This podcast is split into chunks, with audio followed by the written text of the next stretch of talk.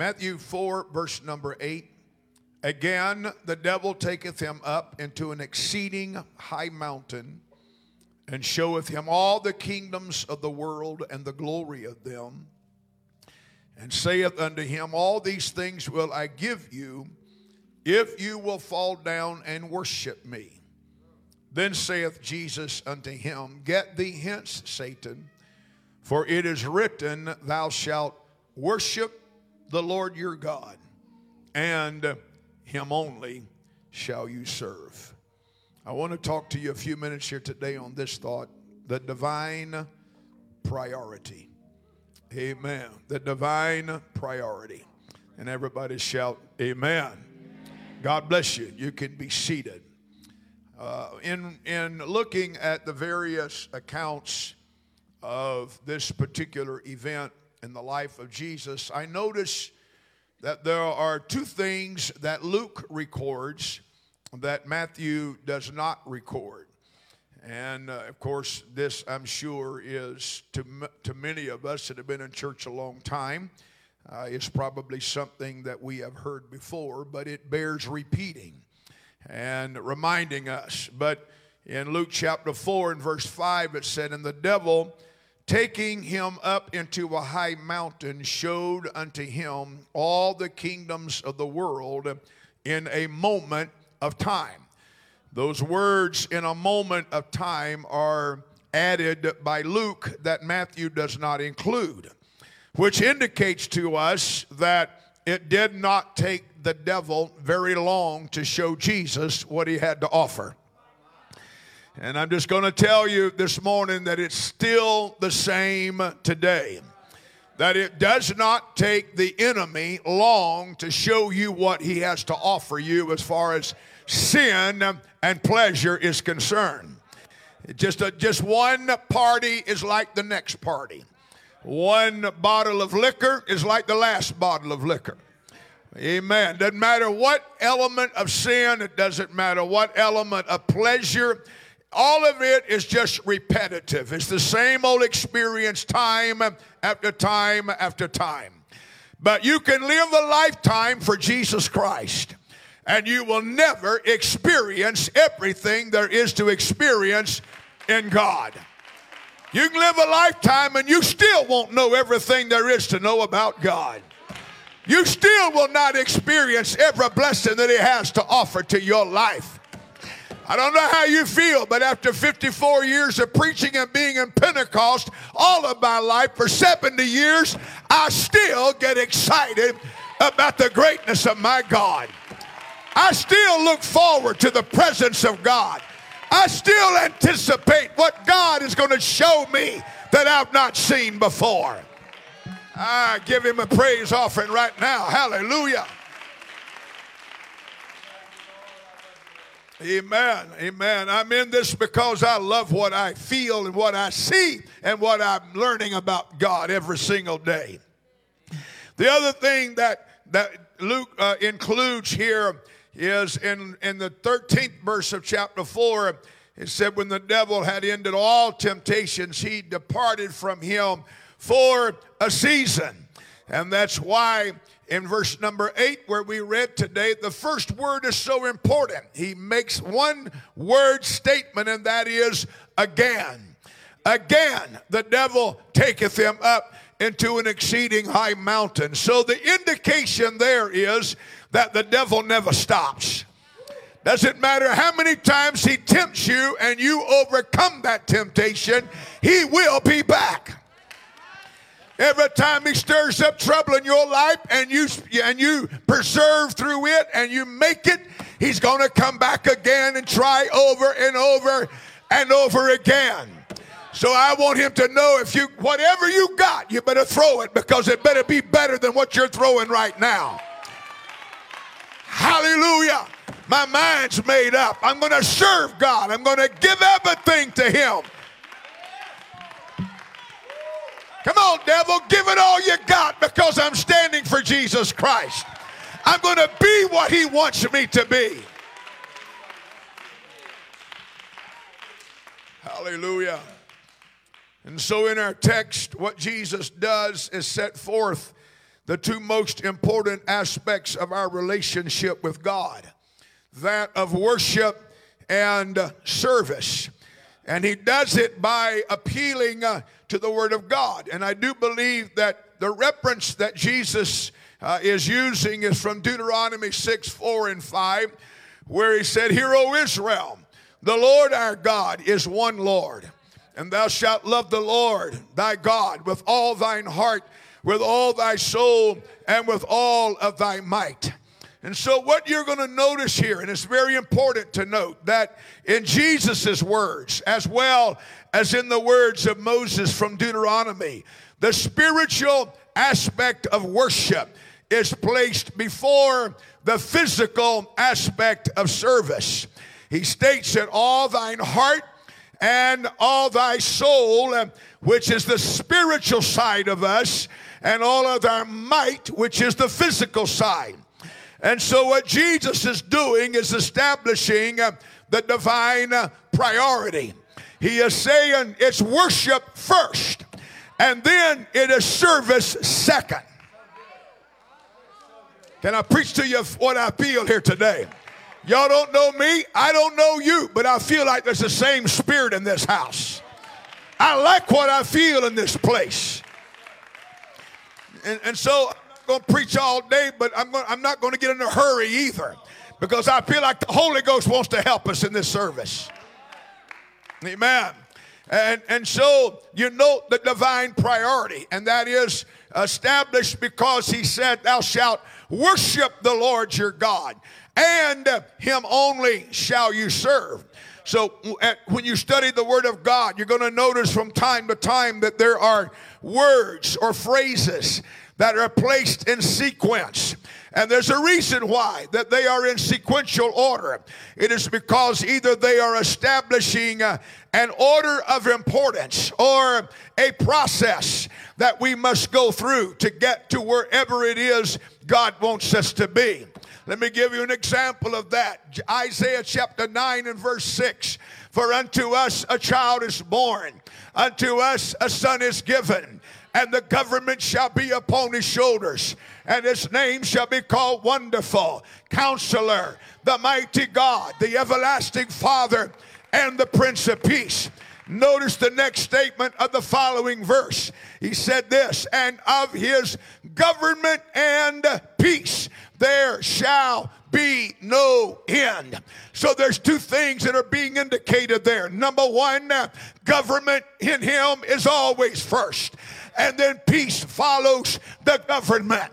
Hallelujah. It starts with government and it ends in peace. But he went on to say, Of his government and peace there shall be no end. So, what he's telling us is that there should always be an ever ascending progress of our walk with God and our relationship with God. That the more you submit to Jesus Christ, the more you submit to his government, the greater measure of peace that you're going to experience. It should always be escalating. It should always be moving higher. We never graduate. We never reach a pinnacle, but we just keep climbing in the spirit and in our walk with God.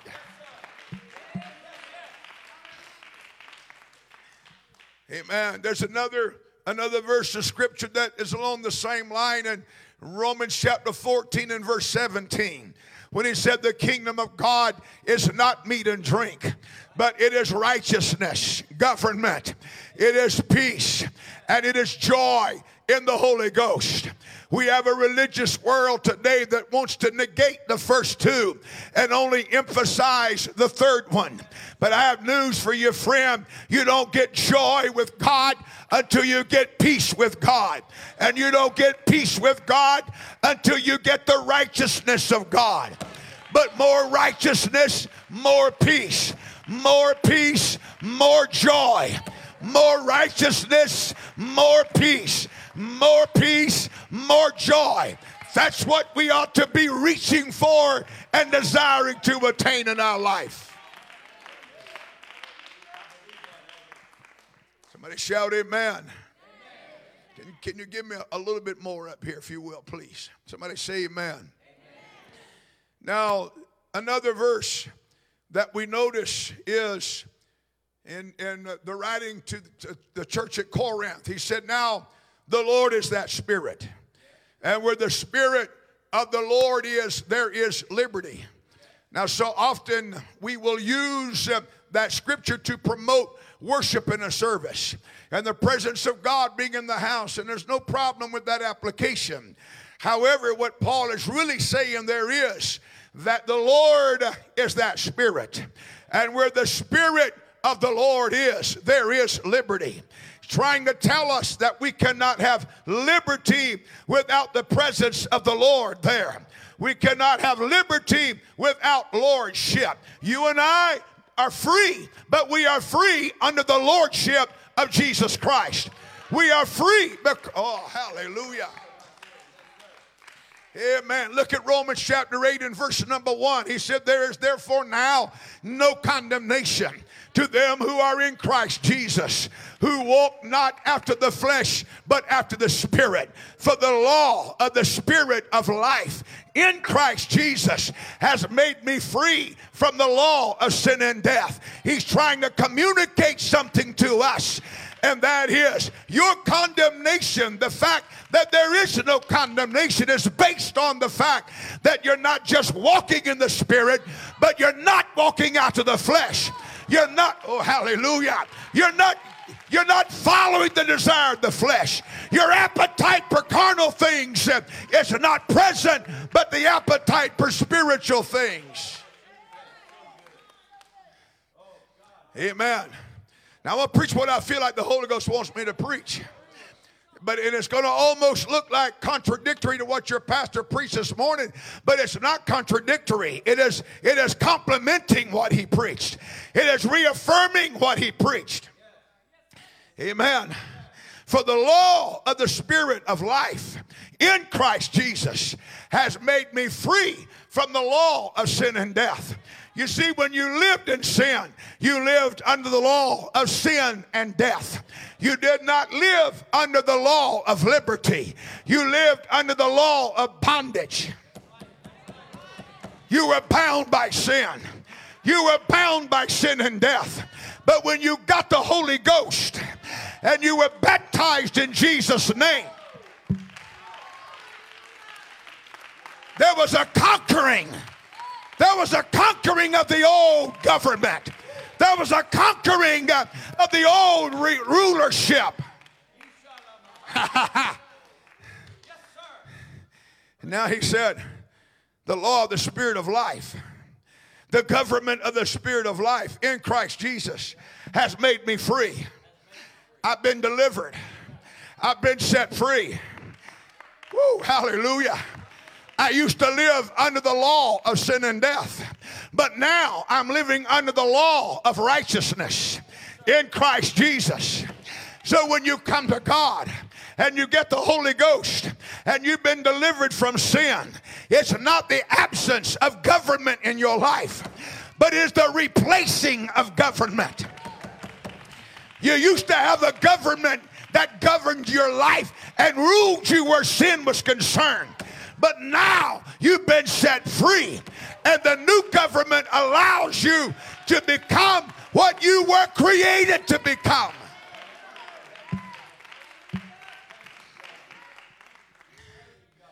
Amen. Some folks here preaching and teaching like they've heard this morning, which was classic. And I mean that. I'm not just saying it to be saying it, but that was absolutely an incredible word that we heard teaching on the subject of hair. Amen. It's important. We have to have that. It is understandable though that whenever we when we hear teaching like that, that's the government of life. I said that's the government of life. That's the government of righteousness in Christ Jesus that we submit to that government and we realize there's a freedom here. Oh, glory to God. Now, the Lord is that spirit. When I have the spirit of lordship in my life, I've got a liberty like I never had when I was in sin. I've got a liberty to grow, to progress.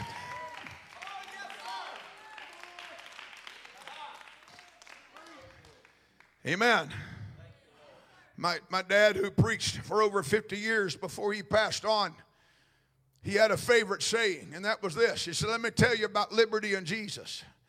He said, Liberty is like the wheel on the automobile.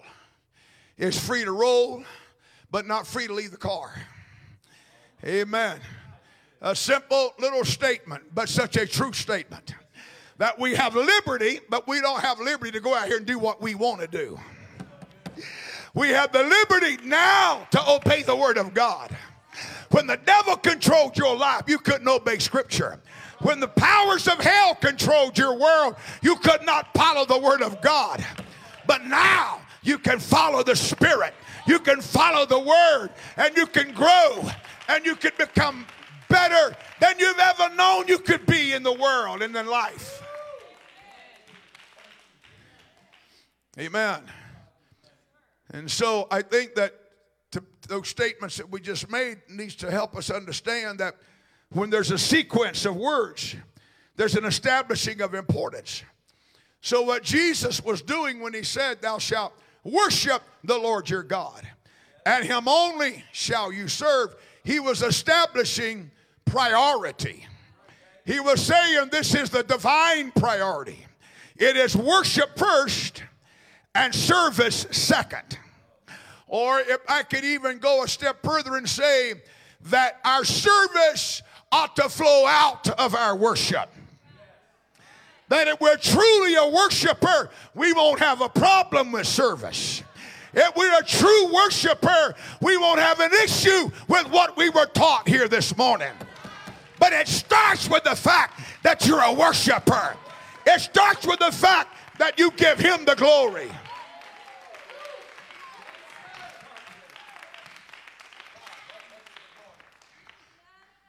Amen. Now, after 54 years of ministry, I have noticed that we so often place the priority of service over that of worship. Amen. And I guess there's a reason for that. Because it's a lot easier to teach people the mechanics of activity than to bring them into a vital relationship with God. It's a lot easier just to give folks a list of rules and regulations and do's and don'ts. well, just do this and you'll be okay. Don't do this and you'll be okay. If you if you don't do the do's and you do the don'ts, you're not going to be in such good shape. Can I get a witness? Amen. And, and, and, so often we feel, at times we feel more comfortable just being obedient. but there's a problem here whenever we prioritize service over that of worship. And the reason is because we have to stop and understand that worship places the focus on God, while service places the focus on us. Why do you think he said in Psalms chapter 150, Praise ye the Lord? Praise him in his sanctuary. Praise him according to his mighty acts. Praise him in the firmament of his power. Praise him according to his excellent greatness. When I walked in here this morning, I didn't come to praise him because I felt qualified to do it. Woo! I didn't walk in here to praise him because I've been perfect all week long. I come here to praise him because he's been perfect. He's been good. He's been right. Oh, some of y'all need to hear me here today. You got to learn how to praise him because he's worthy to be praised.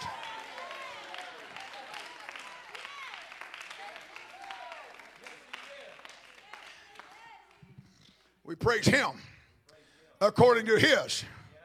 We don't praise Him according to our.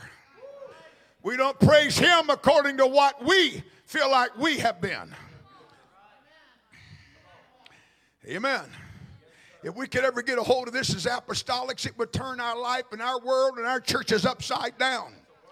Amen. Because we are. Listen, I'm, I'm, I'm gonna I'm gonna I'm gonna help you. If you'll just stay with me, you'll you'll understand where I'm going. But but I, I want you to understand that yes, your pastor made it clear that that we are our works are the result of our salvation. Just like our service needs to be the result of our worship. But too many times we come to church and we say, Uh, and we start to raise our hand, and the devil whispers in our ear, You don't have a right to raise your hands. You don't have a right to praise him. You know what you said yesterday. You know what you did last week. You know the, the failures of your life, and your hands are going up. You want to praise Him, but you're reminded of all the things that the accuser of the brethren is bringing back to your attention. You know what you got to do is lift those hands and say, Devil, I'm going to praise Him because He's good. I'm going to praise Him because He's holy. I'm going to praise Him because He's perfect.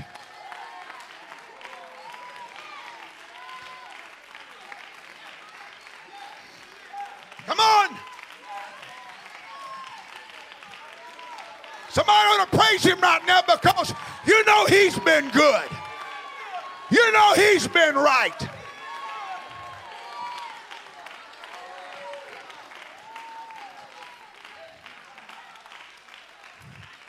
Woo! Hallelujah! Come on. If God's been good, you ought to praise Him because He's good.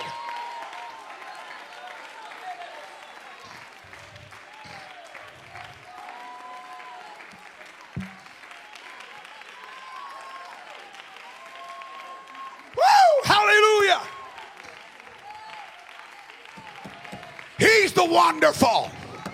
He's the counselor. He's the mighty God. He's the everlasting Father. He's the Prince of Peace. He's the Alpha and Omega. He's the beginning and the end. He's the first and last. He's the creator. He's the author and finisher of our faith.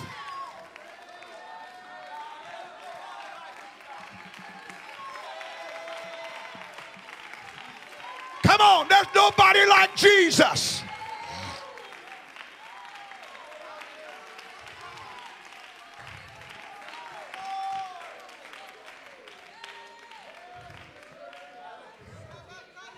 Woo! Hallelujah.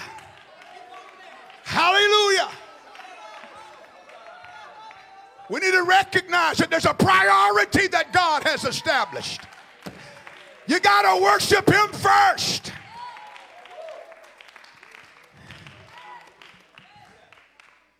Amen. Now, there's some folks that have dedicated themselves to be worshipers, and there's others that dedicate themselves to be servers.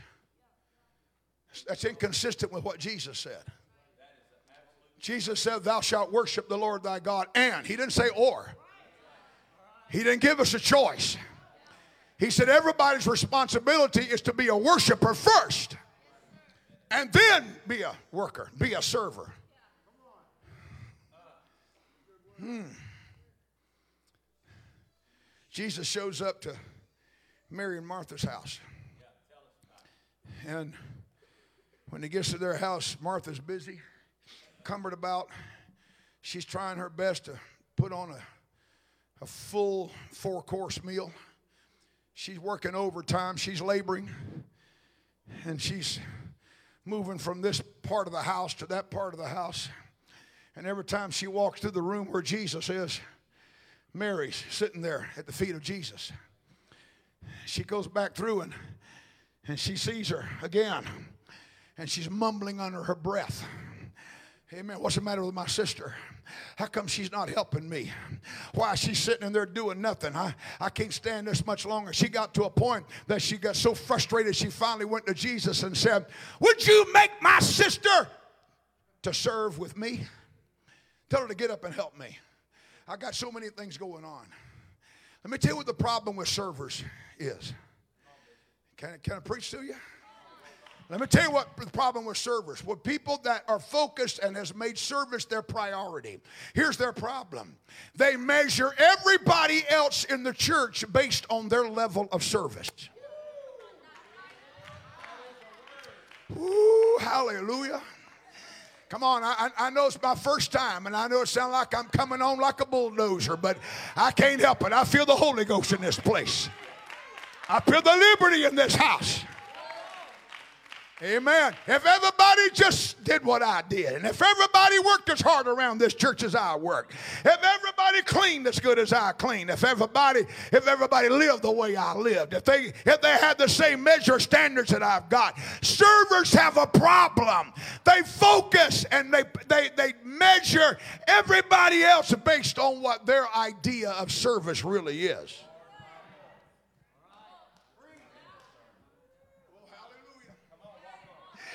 But you know what I find interesting about that particular story?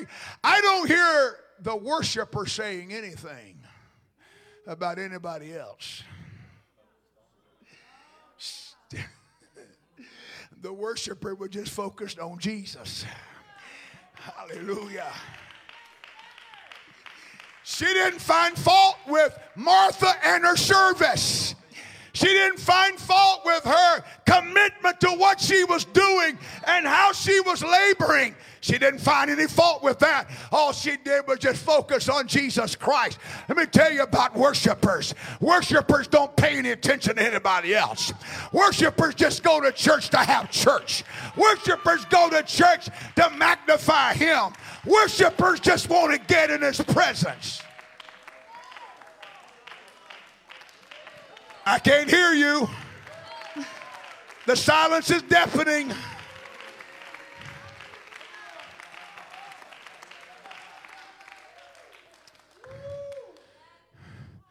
Servers always find fault. Worshippers are not looking for the fault. They're too busy. Servers are measuring everybody else by their standard of service. I want to tell you something. When service becomes the primary focus of your life and it displaces your worship, it will jeopardize your faith. I said it will jeopardize your faith. Why? Because in service, we're, we are looking at our ability, we're looking at our strengths. We're measuring our talents, what we can do in serving God.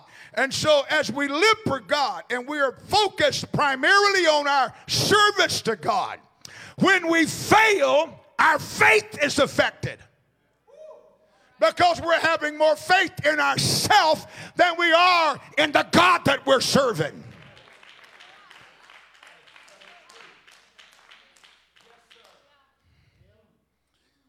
So we get troubled. We begin to think, what am I going to do? I can't make it. I can't serve God. I can't do what I need to do. I can't even keep my tongue in my mouth. Amen. I can't keep from gossiping. I can't keep from doing this. I can't keep from saying things I shouldn't say.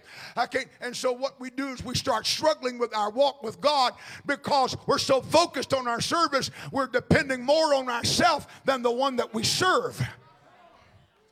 Amen. I'm going to tell you what happens to servers whenever they fail. They don't come back to church. Servers, when they fail, don't show up for worship. Servers, when they fail, don't go back to the prayer room. But when a worshiper fails, oh, hallelujah. Here's your difference between the two. When the worshiper fails, they come running back to the house of God. They lift their hands and they say, I can't make it, Jesus. I can't do this by myself. I got to have your help. I got to have your strength. I've got to have you to make the difference in my life.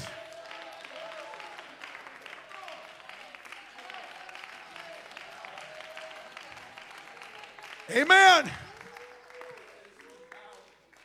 Jesus said to Simon Peter, Satan has desired to have you to sift you as uh, wheat. But I prayed for you that your faith fail not. Because I'm going to tell you, Simon, you're going to fail three times tonight. You're going to make a wreck of things. It's going to be a it's going to be a glorified train wreck before it's over with. But Simon, I prayed for you because I don't want you to let this be the defining moment of your relationship with me. Simon, don't let your faith fail. I want you to get back up again because I got work for you to do. I have got a calling upon your life. You may fail tonight, but get back up.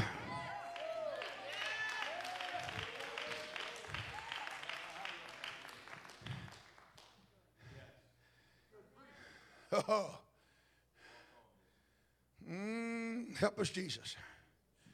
I prayed for you that your faith fail not. So when we're a server, the measure of our success becomes the measure of our worth or the measure of our faith. Can I say it again?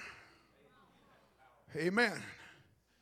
When we are focused on service, when that's the primary and the priority of our life, our measure of our success becomes the measure of our worth. What we feel like we are beneficial to the kingdom of God, how much we're beneficial, how much can we be to the church? Are we just a drag on the church? Are we a, uh, are we a liability or are we an asset? We have all these thoughts going through our mind based solely on the fact that you're looking at self more than you're looking at Him. And I'm going to tell you now, it will jeopardize your faith.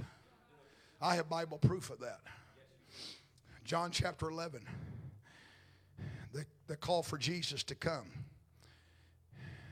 Lazarus is sick. He need to come. He doesn't go as quick as they want him to go. Lazarus dies. Jesus finally shows up. Martha is the first one to run out to where he is the server. Server goes out to where he's at. She shakes her little bony finger in his face.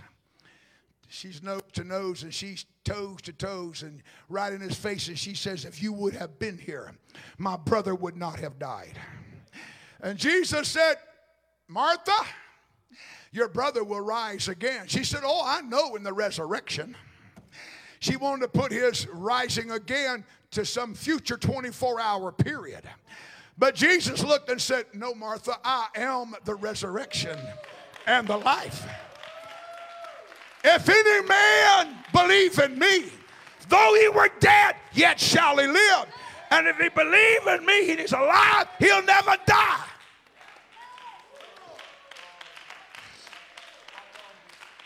And then Jesus looked at Martha and asked her a question Believest thou this? Where's your faith at, Martha? You were busy taking care of business. You were busy out here working and laboring. You were busy in all those other areas. I want to know do you believe? Your faith has been shaken because you've been so focused on service. You didn't sit at my feet long enough to find out who I really was and what I could really do. You didn't stay at my feet long enough to know that I'm the God of the resurrection. Not only am I the God of resurrection, but I am the resurrection.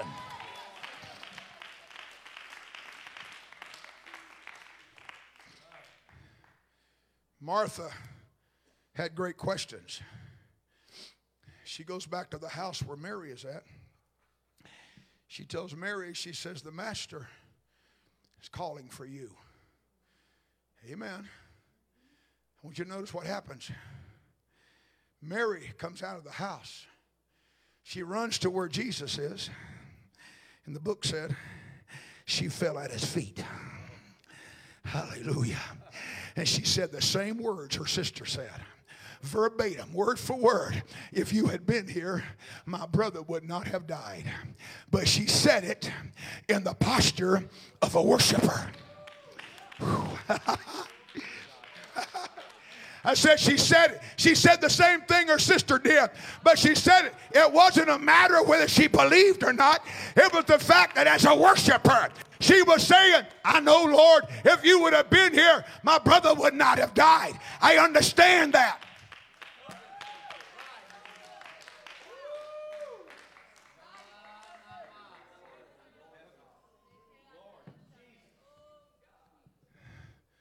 Amen. Now, what you say in the posture of worship is a lot different than what you say in the posture of a server. And the implications of it are far reaching. Amen. I'm going to tell you how far reaching they are. Because John 11 and 30, and this is what I love about the book little things that are said here and there that just opens up a whole new revelation.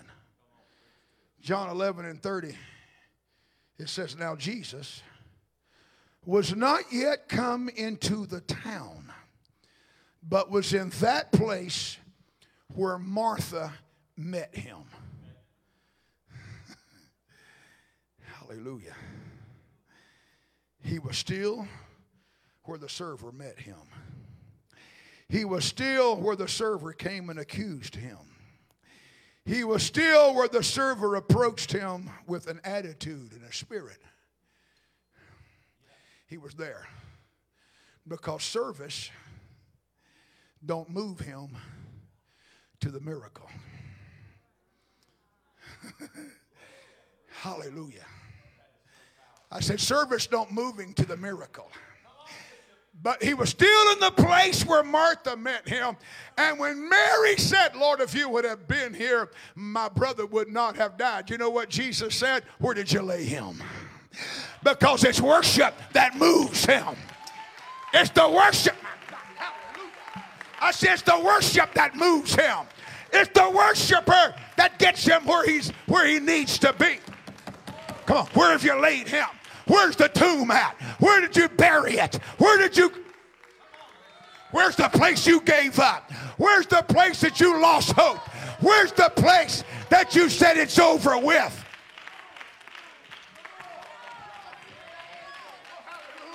I'm going to tell you what I feel in the Holy Ghost right now. There's some people in this house, you've given up hope because of failure. You've given up faith because you've been looking at service instead of the God that you serve.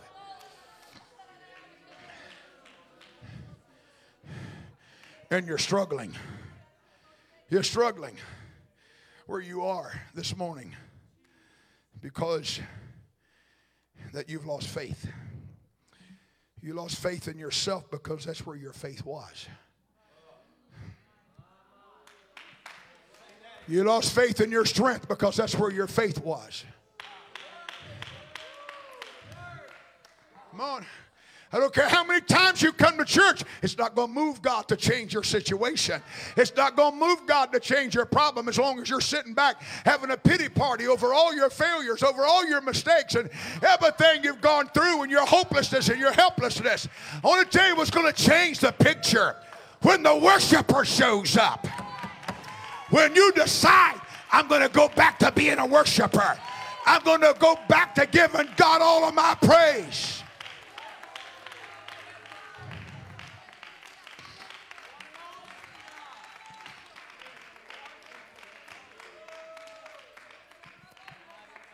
Hallelujah.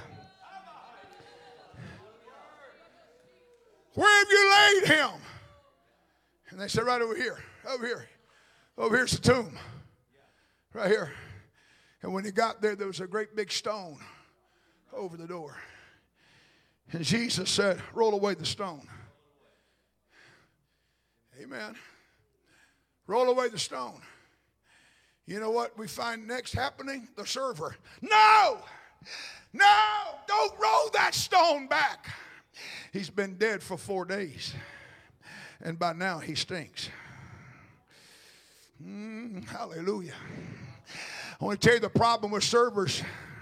They want to keep the stink behind the stone hid. They want to keep everything back in the background. I don't want it. Come on, don't bring it up. Don't don't reveal it. Don't talk about it. I don't want to confess to it. I don't want to open the door.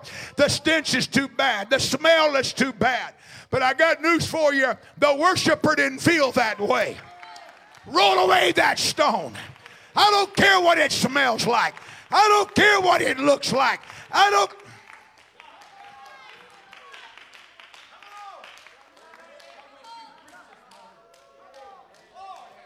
Come on.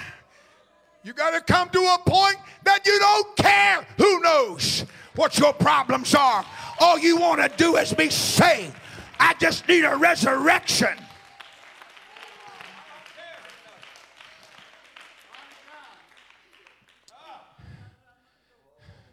If you read John chapter 11, there's another reason I believe that Martha didn't want that stone rolled back. If you read chapter number 11, you're going to find out there was a great number of people that were there. There was a crowd that was there.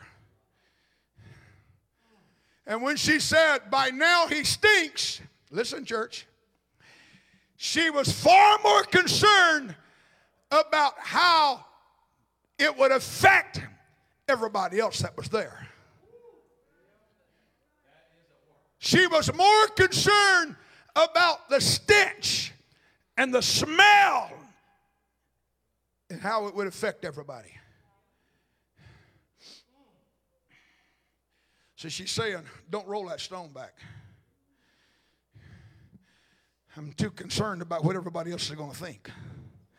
I'm, gonna, I'm too concerned about how it's going to affect everybody else. Praise the Lord. I'm trying to hurry, and I'm, I'm, I'm almost done. I'm just I'm trying to help somebody here right now. Because let me just tell you, let me help you, let me help you understand that if you're not careful, you'll let the crowd cheat you out of your miracle.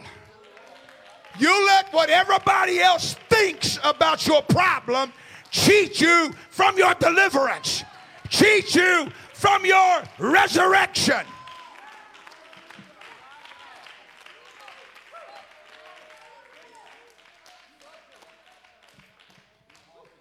Amen. You let everybody else cheat you out of God giving you what He wants to give you here today. I can hear Mary saying, Get the stone out of the way. I don't care what it smells like. I don't care what anybody thinks. This crowd's not going to cheat me out of my miracle. I'm, not, I want a resurrection. I want where we lost hope, where we gave up hope, where we lost our faith. I want it resurrected again. I want to get back to where it once was. I want to see things like I've never seen before.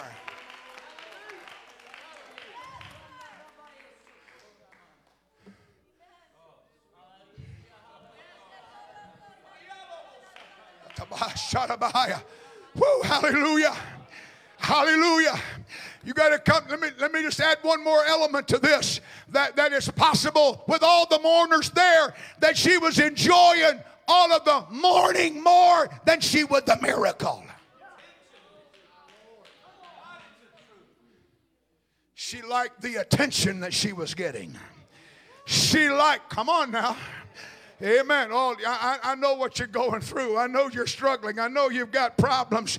And sometimes folks don't want, I've heard people say, I don't want God to heal me. I'll lose my, my disability benefits. I'll lose this. I'll lose that. You got to come to a point where you decide, I don't care what it is.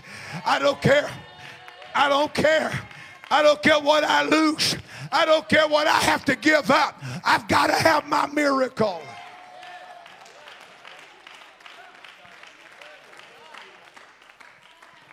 I'm not preaching to you today that service is not important. What I'm preaching is if you worship Him first, you won't have a problem with service.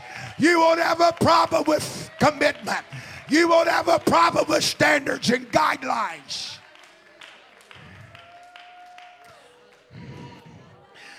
When you're a worshiper, hallelujah. I just feel something in the Holy Ghost right now. I feel something in the Holy Ghost right now. There's some folks in this house that you've been needing a miracle for a long time. You've been needing God to turn a situation around for a long time. There are those here, I feel in the Holy Ghost, that you have been struggling with a failure in your life and you have felt like, I don't know if I can get any further. I'm telling you what the biblical response to that has to be. I'm going to be a worshiper. I'm going to go to that altar this morning. And when I get to that altar, I'm not going to talk about my lost hope. I'm not going to talk about my failure. I'm not going to talk about my helplessness. I'm not going to talk about the stink behind the stone. And when I get up there, I'm going to lift my hands and I'm going to start telling him how good he is. I'm going to tell him how great he is. I'm going to tell him what a mighty God he is. I'm going to tell him what a change, what a change he's made. Come on, there's some folks here today. You ought to walk up here right now and say, from this point on, I'm going to become a worshiper. I'm going to focus on worship. I'm going to get the divine priority right. I'm going to make sure that worship is first.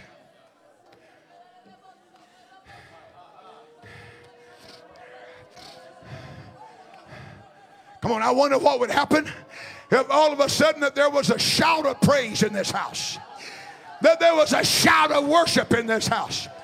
If every voice lifted your voice aloud, that you cried aloud.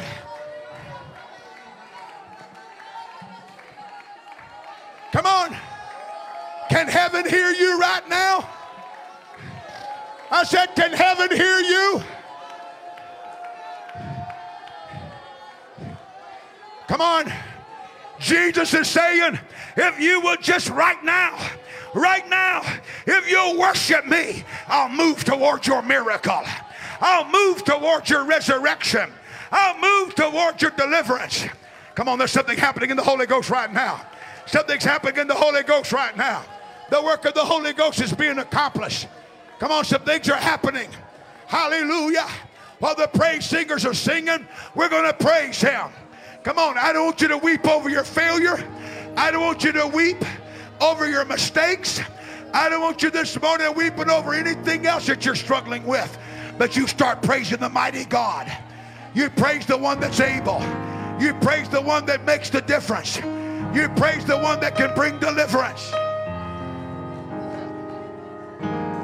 Hallelujah.